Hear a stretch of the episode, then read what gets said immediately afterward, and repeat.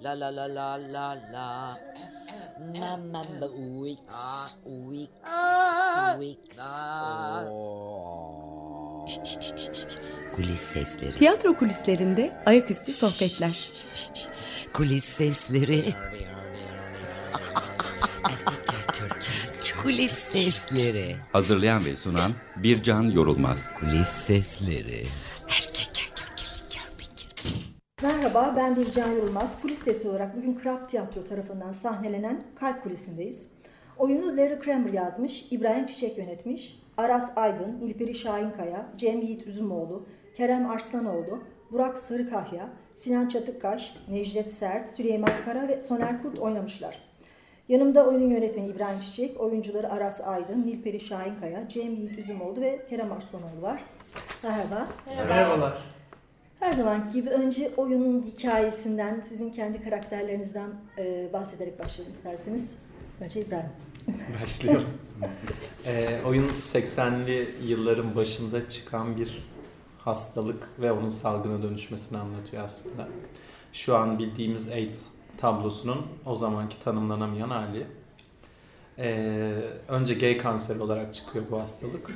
Ee, çünkü bir minoriteye e, tanımlamak bu hastalığı o dönemin siyasi yapısı için kolay. Ee, bu insanlar da oyundaki 9 karakter ve bahsedilenlerle birlikte daha fazlası da bununla ilgili mücadeleyi yürütüyorlar. Sizler kimsiniz? Ee, ben Emma Bruckner'ım. Ee, o, o şey Emma Bruckner da e, çocukluğunda 5 yaşındayken çocuk felci virüsünü e, kapmış. O yüzden tekerlekli sandalyede e, o işte hayatını sürdürüyor. E, oradan da bir bağlantı, yani bir bağ kuruyor tabii bu hastalıkla. Yani bu e, kendi için bir şeyler yapılabilirmiş. Hatta aşısı e, bulunmadan 3 ay önce e, son işte bu e, tekerlekli sandalye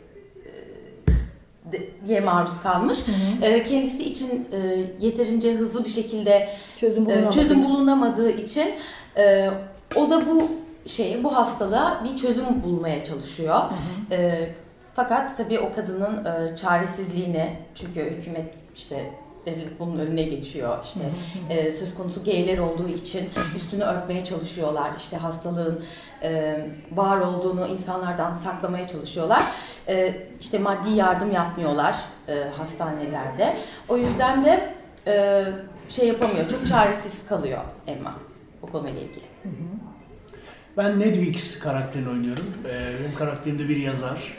E, aynı zamanda bir aktivist kimliğe sahip e, hırçın, sivri dilli e, filmler çekmiş, romanlar yazmış ama işte bu gay hastalığıyla ilgili e, hiçbir bilgiye sahip değilken e, kendisi kendi şahsının kararıyla bunları e, bilgi almak için oyuna başlarken sonradan süre gelen e, zamanda bir aşk e, giriyor hayatına ve ona olan ilgisi e, ile hastalığa verdiği ilgi de zamanla artıyor. Böyle bir süreç. Ee, ben Cem, Felix Turner oynuyorum. Felix Turner'da hmm, o dönem işte New York Times'ta e, moda üstüne yazan e, bir arkadaş. Ve bu oyunun oyundaki birçok karakterin dışında e, böyle bir aktivist kimliğe sahip olmayan bir kişi. Normal birisi. Hmm, yani normalden kastım hani aktivist kimliği olan birisi değil kendini bu şekilde bir şey yapmaya e, ihtiyaç duyduğu bir noktası yok. E, ve bir noktada hastalığa maruz kalıyor ve hastalığı kapıyor. E, ve sonrasında her şeyle yüzleşme gerçekleşiyor. E, bir aşk ilişkisi var burada, bir aşk serüveni var. Bunun dışında işte bir sürü dostluklar vesaireler ve hep yitip giden hayatlar var. Bütün bir oyun boyunca zaten bu arkadaşlıkların, bu dostlukların ve e, aşkların, dostlukların ve bütün her şeyin, hayatların insanların elinden ne kadar çabuk yok olduğunu ve bunun kimse tarafından e, bilinebilir bir süreç içerisinde olmadığına tanık oluyoruz. Yani problem zaten e, HIV denilen virüsün öngörülemez oluşu e, bir anda ortaya çıkabiliyor. Bir anda bütün bir insan vücudunu yok edebiliyor. Ve bununla ilgili kimi zaman belirtiler, semptomlar gösterebiliyor, kimi zaman gösteremiyor. E, problem bu insanların, e, bu komünün içindeki bireylerin bir anda patır patır leblebi gibi dökülmeye başlaması. Ve kimsenin buna dair bir şey yapamaması veya yapmaması. Oyunumuz hani politik düzende böyle bir şeyi anlatıyor. Ha, Kerem ben. E, Bruce Nice'ı oynuyorum. E, Bruce Nice şu an bir genel müdür yardımcısı Citibank'ta. Bankada yani. E, askerliğini yapmış. E, kişisel çıkarlarından dolayı bu e, hastalığın yayıldığı süreçte Nedvix arkadaşı, diğerleri, oyundaki diğer karakterler arkadaşlarıyla beraber mücadelenin içine dahil oluyor. Ama kişisel çıkarlarından ötürü e, o mücadelede tam olarak varlık gösteremiyor diyebiliriz. Ee, o mücadelenin içinde de kendine çok fazla yer buluyormuş gibi. Her şeyden ne kadar söyleyebilirim ki istemiyorum. Aslında bir taşıyıcı. Ha, bunları Ee, söyleyebiliyor muyum? Evet, bir taşıyıcı. İstersen sen de. Ve aslında kendisi çok da itiraf etmemiş. Kendi Evet evet tabii tabii. saklayan Taşıyıcı olduğu için bununla yüzleşmek ve e, bunun üstünü örtmek arasında bir yerde gidip geliyor ve o dönem e, salgın çok fazla olduğu için e, bununla yüzleşirse kendi ölümüyle de yüzleşeceği için e, muhtemelen üstünü kapatmak isteyen bir arkadaş bu. E, sevgililerini kaybediyor ve finalde de başka bir yol beliriyor. Her şeyinden ne kadar söylesem bilemedim. Bu kadar. Bu da evet kalabiliriz. Dinleyicilerimiz açısından şu sürpriz kısımlar kalsın. Eğer direkt bir alıntı değilse gay kelimesini kullanmıyorlar bile. Onlara göre biz hala homoseksüeliz. Ya siyahları zenci demek gibi bir şey. Peki bu durumda insanlar nasıl öğrenecek neler olup bittiğini? Nasıl önlem alacaklar? Birilerinin bu hastalığı gay nüfusa anlatması lazım bir an önce. Siz bir yıldan fazladır bu işle uğraşmıyor musunuz? Belediye başkanı nerede? Ve nerede? Sağlık Bakanlığı nerede mesela? Haberleri var. Kendisi domuz gribi olduğu için acil durum ilan eden bir sağlık bakanımız var. Acil hiçbir durum yoktu ortada. Hükümet 150 milyon dolar ayırdı sırf domuz gribine. Belediye başkanı da malum hala bekar. Tüm gay erkeklere fazla arkadaş yanlısı gelme korkusundan bu konuya hiç değinemiyor. Bir de tabii kendisi 1 milyar dolarlık turizm endüstrisinden sorumlu. Çıkıp dünyaya şehrimi tehdit eden yeni bulaşıcı bir hastalık var diyecek hali yok. Belediye başkanı gay mi? Sence? Ee, 80 döneminde yani benim yaşım tam yetmese bile ben bile e, hatırladığım şeyler var zaten. Yani AIDS'in tüm dünyadaki yaygınlığı ve sadece gay hastalığı olarak hatta yani gay bile denmezken ki olan hali bir yandan bu gerçeklik üzerine kuruldu. Tabii ki kurgu yanı da var ama çok sert bir oyun. Ee, bir kitap böyle miydi? Oradan başlayalım. İki, nasıl bir araya geldiniz? Nasıl hazırlandınız? Çok zor. Ben izlerken hani oyun açısından endişelendim de. Ee, yani izleyicilerden tepkiler nasıl?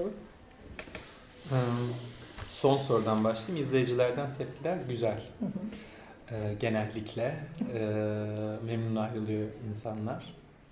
Ee, oyunun metni aslında yani o dönemde bir çığlık yani o döneme atılan bir çığlık aslında bu metin. Dolayısıyla 80'lerde yazılmış bir metinin şu anki karşılığı bizde aynı yüksek sesten gelmiyor. Ee, Daha gerçekçi bakmak zorunda kalıyoruz ve yani bir tiyatro metnine nasıl bakıyorsan öyle bakıyorsun ve bazı şeyler şu an e, aynı yere çarpmıyor. Tabii ki bu düzeltmeleri yaptık tekste. Ee, ana aksını bozmadan e, daha tiyatroya yakınlaştırdık diyelim haddim olmayarak. E, çünkü bir otobiyografik bir oyun E, ve bazı yerler çok yazarın kendisine aitti. Onları daha genel his haline getirmeye çalıştık elimizden geldiğince. E, ekip nasıl kuruldu? E, Bir önceki söyleşimizde şöyle demiştiniz. Yani ilk oyunumda üç kadınla oynamak istedim. İkinci oyunumda üç erkekle oynamak istedim. De onların eee, birlikte çalışmasını görmek için. Burada nasıl oldu? Şöyle oldu aslında yani bir oyun yaparken önce maalesef şu anki tiyatro durumunda bir e, bir isime gitmek, bir isimle çalışma derdi gibi bir şey oluyor. Bu bende aslında çokça olan bir şey değil ama artık o kadar alışkanlık haline gelmiş ki sen yapmasan bile çevrendeki herkes bunun bir gereklilik haline geldiğini söylüyor. Yeni açılan tiyatrolarla birlikte zorluğu unique. Evet, büyük prodüksiyonlar, büyük Evet, büyük prodüksiyon yapma almaları. derdi. Yani bileti oyun değil de oyuncu sattırır e, mantığı maalesef içimize işliyor. En azından duvarlarımıza çarpıyor. Ben de onun için birkaç oyuncuya sordum bu oyunu. Ondan sonra artık şöyle bir şey görüyorum ki e, bir oyuncu iş yapmak istiyorsa o metni o gün okur. Çok işi varsa ertesi gün okur. E, benim Türkiye'deki tüm oyunculara en büyük eleştirim bu. En ustasından en yenisine bir ay oyun bekleten insanlar var. Ben anlamıyorum. Mesela benim mail kutumda bir tane iş olsa ben duramam. O gün mutlu olamam yani onu okumadan. Böyle bir süreçten geçtim. Sonra bir audition açtım. Ee, o audition'dan e, bazıları başvurarak bazılarını kendim çağırarak e, audition'a beraber insan olarak sevdiğim herkesle çalışma yoluna gittim. Nilperi'yi daha önceden tanıyordum. Ee, arkadaşım da ile çalışmak istiyordum zaten. O öyle dahil oldu. Cem'i kilolojide düşünmüştüm. O zaman e, bir programlama e, zorluğu çektik. Olmadı. Sonra Cem'i aradım. Çok enteresan bir şekilde 15 dakika içinde buraya geldi. Ve o öyle oldu. Arası aradım. o o şekilde geldi. Konuşurken ben okey olmuştum. Ben yine de bir audition izle dedi. Onu da öyle tamamladım. Kerem'i e, audition'da beğendim. Başka bir oyuna gitti. Sonra dedim ki içimde kaldın. Gel oynayacaksın. E, o şekilde. Hemen koltuğun altından çantamı aldım. İçinde giysi ne varsa çıkardım. Üstünü başını silmeye başladım. Elimden geldiği kadar. O sırada herkes bize bakıyor. Yanımızdan uzaklaşıyor herkes. Albert'ın elini tutuyorum. Albert diyorum. Ne olur tut kendini. Bizim için tut yalvarırım tut. Bruce ve Albert için tut. Phoenix'e indik. Bir tane polis arabası bekliyor bizi. Etrafında da bir sürü polisler. Lastikten korunma kıyafeti giydirmişler hepsine. Astronot gibi bekliyorlar böyle.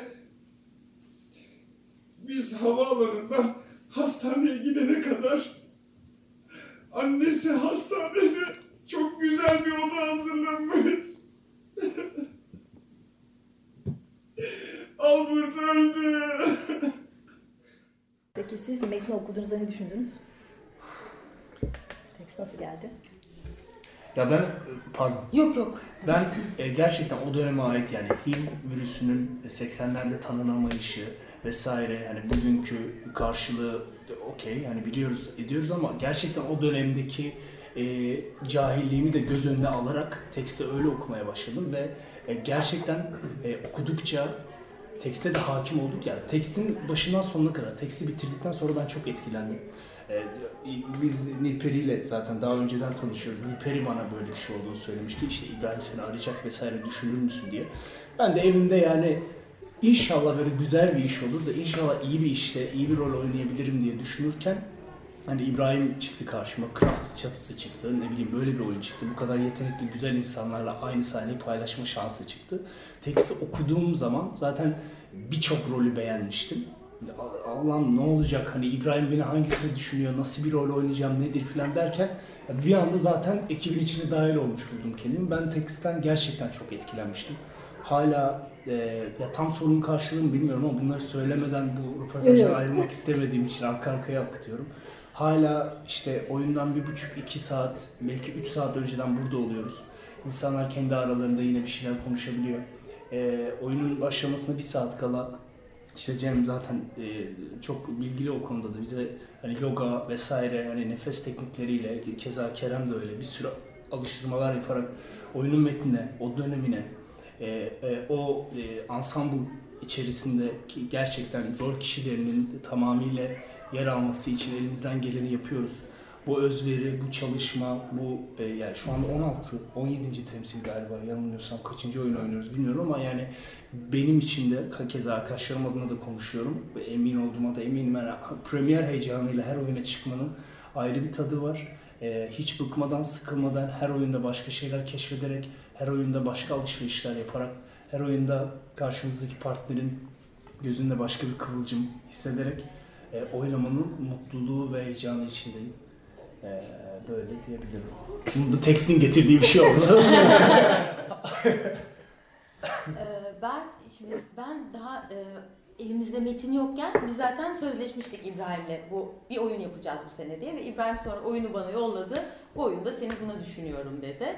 Ben zaten hani İbrahim çok güzel kast yapıyor. Zaten başka Oyun. kadın yok tamam mı? Değil mi? O erkekler ha tamam dedim. Yok şey e, çok güzel kas da yapan biri. Hani ben zaten kendimi İbrahim'i çok rahat bırakırım. Hani senelerdir biliyorum acayip bir gözü var, öngörüsü var. Hemen anlıyor kim neyi iyi oynar, hangi rol kime yakışır. İşte bu oyunu koyacağım diyorsa zaten başından emindim oyunu en güzel şekilde koyacağından. Metni okuduğumda e, bana çok mesela çok bilgi bilgi bilgi bilgi yani biraz didaktik geldiği çok yer vardı. E, mesela oralarda biraz böyle kafam karıştı. Ama bir an olsun İbrahim'den şüphelenmedim. Yani "Aa, tamam İbrahim çok güzel bir oyun koyacak ve ben e, keyifle çalışacağım dediğim için e, merakla e, hemen şey provayı bekledim. Yani öyle söyleyeyim ve sonrasında da zaten her şey aktı gitti. Ben söyleyeyim. Buyurun. Ben audition'a girdikten sonra yani İbo'nun da dediği gibi içimde çok kalmıştı okte olarak ve böyle üzerinde atamamıştım bayağı. Sonra başka işler bir şeyler oldu. Araya biraz zaman girdi. Sonra İbo tekrar çağırınca e, o bahsettiği oyuncular modeli olmadığımı açıkça söyleyebilirim. Bana teksti gönderdiği gibi o akşam hemen okumuştum yani. Böyle çok heyecanlanmıştım ne olacak diye. Böyle çalışmaya başlamıştım. E, tekst bence çok güzel. İbo'nun e, katkısıyla daha başka bir yere gittiğini düşünüyorum ben. İbrahim'in katkısıyla. Kendi aramızda İbo diyoruz sürekli. e, yani etkisi çok fazla. Hem bizim üzerimizde hem tekstin üzerinde hem oyunun kurulmasında. O yüzden e, yani tekstin anlattığının dışında e, birlikte kurduğumuz, onun da öncülüğünü yaptığı çok değerli yerler var. Onları da söylemeden geçmeyeyim istedim yani tekstin etkisinin dışında. Evet, ben de onlara dair bir şeyler söyleyecektim. Yani mesele elimizdeki yazılı metnin, yazar metninin ne kadar iyi ya da ne kadar kötü olduğu değil. Biz bunu sahne metnine dönüştürürken ne kadar bizden, ne kadar içimizden, ne kadar bugüne, şu ana, şimdiye ait olmasıydı. E, nitekim bütün provalarımız, her günümüz sadece bunun içindi. Zaten böyle bir otonom kazandıktan sonra yapılacak tek şey kendine güvenip sahneye çıkmak oluyor. Ee, işte bir kısa bir arayla beraber toplam prova süremiz 4 ay falandı. Ee, ve biz her gün gerçekten buraya e, Cem ne söylüyor, Kerem ne söylüyor, Nilperi ne söylüyor, İbrahim ne söylüyor, Aras ne söylüyor ya da diğer bütün rol arkadaşlarımız. Karakterler bir karakter ama bizim içimizden çıkan şey ne? Yani karakterde ve bizde olan şey ne ve biz bunu bir bütün haline getirip nasıl ortaya dökebiliyoruz? Evet, İbrahim çok güzel, çok iyi oyuncu çalıştırıyor bir de. Yani birçok yönetmende olmadığını bildiğim bir şey.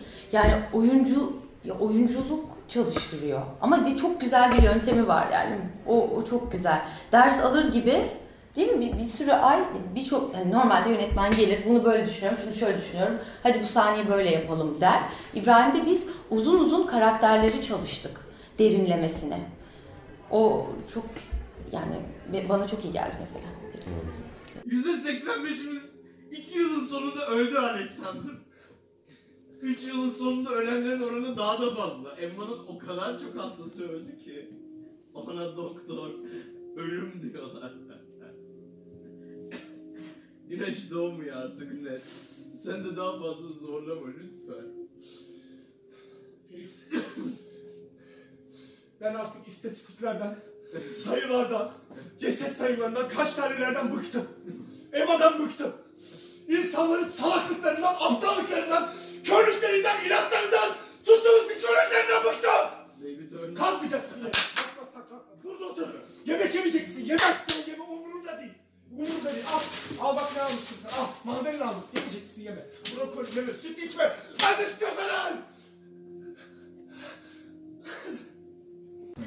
zaman şöyle diyelim. Yani tiyatro, Türkiye'de tiyatroyu nasıl buluyorsunuz? O zaman uzun zamandır da tiyatronun bir şekilde içinde olduğunu düşünürseniz. Ee, seyirciyle mesela bu oyundaki seyirciyle iletişimden başlayarak çeşitli varsayımlar var. Seyircinin aslında artmadığı, hep oyunlar içerisinde gezdiği gibi fikirler var. Özellikle İbrahim'e de bunu soralım. 3 sezondur 3 ayrı oyun e, yapıyor.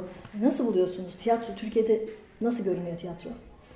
Açıkçası Türkiye'nin geneline çok hakim değilim ama İstanbul'daki tiyatroya Evet. birazcık hakimim. Ee, bence tiyatro birazcık yalan duvarlar üstüne kuruluyor. Benim özellikle bu yıl gördüğüm şey bu. Yani yönetmenler fikirler ve cüzdan üstüne kuruyor. Oyuncular da popülarite ve Instagram üstüne kuruyor. Ya da işte okullu olmanın verdiği o saçma egoyla e, sahne üstünde bulunuyorlar.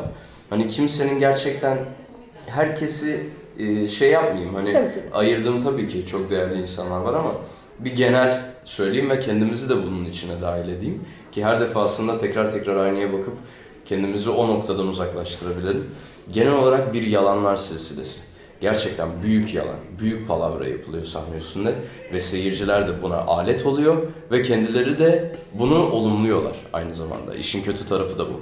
Yani kötü bir şey seyrettiği zaman aa içinden ne kadar kötü olmuş diyor ama sahne sahnenin dışına çıktığında işte e, çok güzeldi yok ben çok beğendim diyor ya da oyun içerisinde gülüyor ve o aptallığını kapatmak için gülüyor ama kendiyle yüzleşemediği için aslında tiyatroyu bir adım öteye götürecek o sessizliği e, oyuncuya vermiyor. Yani komik olmayan bir şeye güldüğümüz zaman oyuncu olarak bizler onun komik olduğunu düşünür ve bunun üstüne çıkmaya çalışırız. Ama eğer biz bir komedi yapmaya çalışırsak ve doğru yapamazsak ve seyirci buna tepki vermezse o zaman orada bir yanlış yaptığımızın farkına varırız. Hani tiyatrodaki ayna da bana bira- biraz böyle bir şey gibi geliyor. Ama e, tiyatrocular böylesine yalan ve seyirciler böylesine yalan olduğu sürece e, bu ülkede nadir 3-5 insan dışında ya da 3-5 tiyatro dışında ki 3-5 tiyatro yok. e, 3-5 insan dışında e, bu sanatı bu ulusta kültürel anlamda ve sanatsal anlamda ileriye götürebilecek hiçbir çıkar yok, yol yok gibi geliyor bana. Evet şey çok çıta çok yükseldi şimdi bugün. Şimdi bunun üstüne konuşmak oldukça zor ama ben seyirci sayısının artmasıyla ilgili kısmında konuşayım bari. Cem oldukça... Ben çok doluydum. Evet dolu ve Bu- Bununla ilgili ayrıca konuşmak isterim. Evet, Ayrı- eleştirel yaklaşınca ben de pozitif bir yaklaşımda Tabii bulunayım. ki. Aslında şöyle, e, seyirci sayısı artmıyor değil, seyirci sayısı artıyor. Onun söylediği kadar e, belki maruz kaldığı için o seyirci tipine ondan ve hem seyirci olarak çünkü çok fazla oyun izliyor bu sene yaptığı ekstra bir iş nedeniyle. E, hem de sahneye çıkıyor aktif olarak. Dolayısıyla seyirciye maruz kalıyor. Seyircilerde şöyle bir şey var. Bu sosyal medyanın özellikle Instagram'ın varlığıyla birlikte artık e, sahneye duydukları saygı azaldı. Seyirci sayısı artıyor çünkü Instagram'dan bir oyuna gitmek oldukça popüler bir eylem olarak görülüyor. E, ben kendi oyunumu izlediğim zaman en arka sırada izlediğimde telefonları e, gördüğüm zaman benim kalbim kırılıyor. Çünkü orada insanlar biz 4 ay boyunca seyirciye samimi olalım diye uğraşırken başka bir insan oldukça samimiyetsiz bir platforma bakın ben oyuna gittim diye fotoğraf atmanın derdine giriyor. Ben zaten e, internet içeriği olan fotoğrafları fazlasıyla kendi sosyal medyamdan yayınlıyorum ve oradan kullanabilirler. Bu gerçekten benim kalbimi kırıyor. Onun dışında bu oyuna özel olarak bu oyunda e, ki 9 oyuncu da çokça e, iyi niyetlerini ortaya koyarak hiçbir sansür, e, otosansür e, yapmadan oyunun tam gerçekliğini yakaladılar. Ve ben e, bu gerçekliğin e, içinde kırgınlık yaratacak seyircilerin gerçekten oyunuma gelmesini istemiyorum. E, oyundaki herhangi bir e, küfrün, çıplaklığın, e, onlara göre estetik olmayan şeylerin benim iznim olmadan e, yayınlanması gerçekten hoşuma gitmiyor ve bu konuda galiba yaptırımlara da başvuracağım. Çünkü bunun korsan kitap basmaktan hiçbir farkı yok. Ben zaten bunun kayıt altına alınmasını isteseydim bir yönetmen olarak veya bir tiyatro olarak kaydettirirdim. Seyircimiz bu halde maalesef. Bunun e, sebebi de biraz işte popüler kültür. Ben tiyatrolar kısmında Cem kadar sert olamayacağım. Tiyatromuz son 10-15 yıldır e, bir şekilde bir temel üstüne kuruluyor. Bütün e, kurulan e, akımlar gibi sarsıla sarsıla kuruluyor. Tek e, korkum bu yeni ve büyük prodüksiyonların tiyatronun içini boşaltması ihtimali. Umarım öyle olmaz. Umarım o işleri de kaliteli insanlar yapar. E, yani mesela Crack örneğinden çıkayım. Pozitif örnek vereyim. Crack 90 kişi yerine 400 kişiye oynayınca o gün 90 yerine 400 kişi evine iyi, iyi hisse gidiyor. Bu anlamda seyirci çoğalması iyi bir şey. Teşekkür ediyorum. Biz teşekkür ederiz. Çok teşekkür ederiz. Sağ olun. Kulis sesleri. Hazırlayan ve sunan Bircan Yorulmaz. Kulis sesleri. Açık Radyo program destekçisi olun. Bir veya daha fazla programa destek olmak için 212 alan koduyla 343 41 41.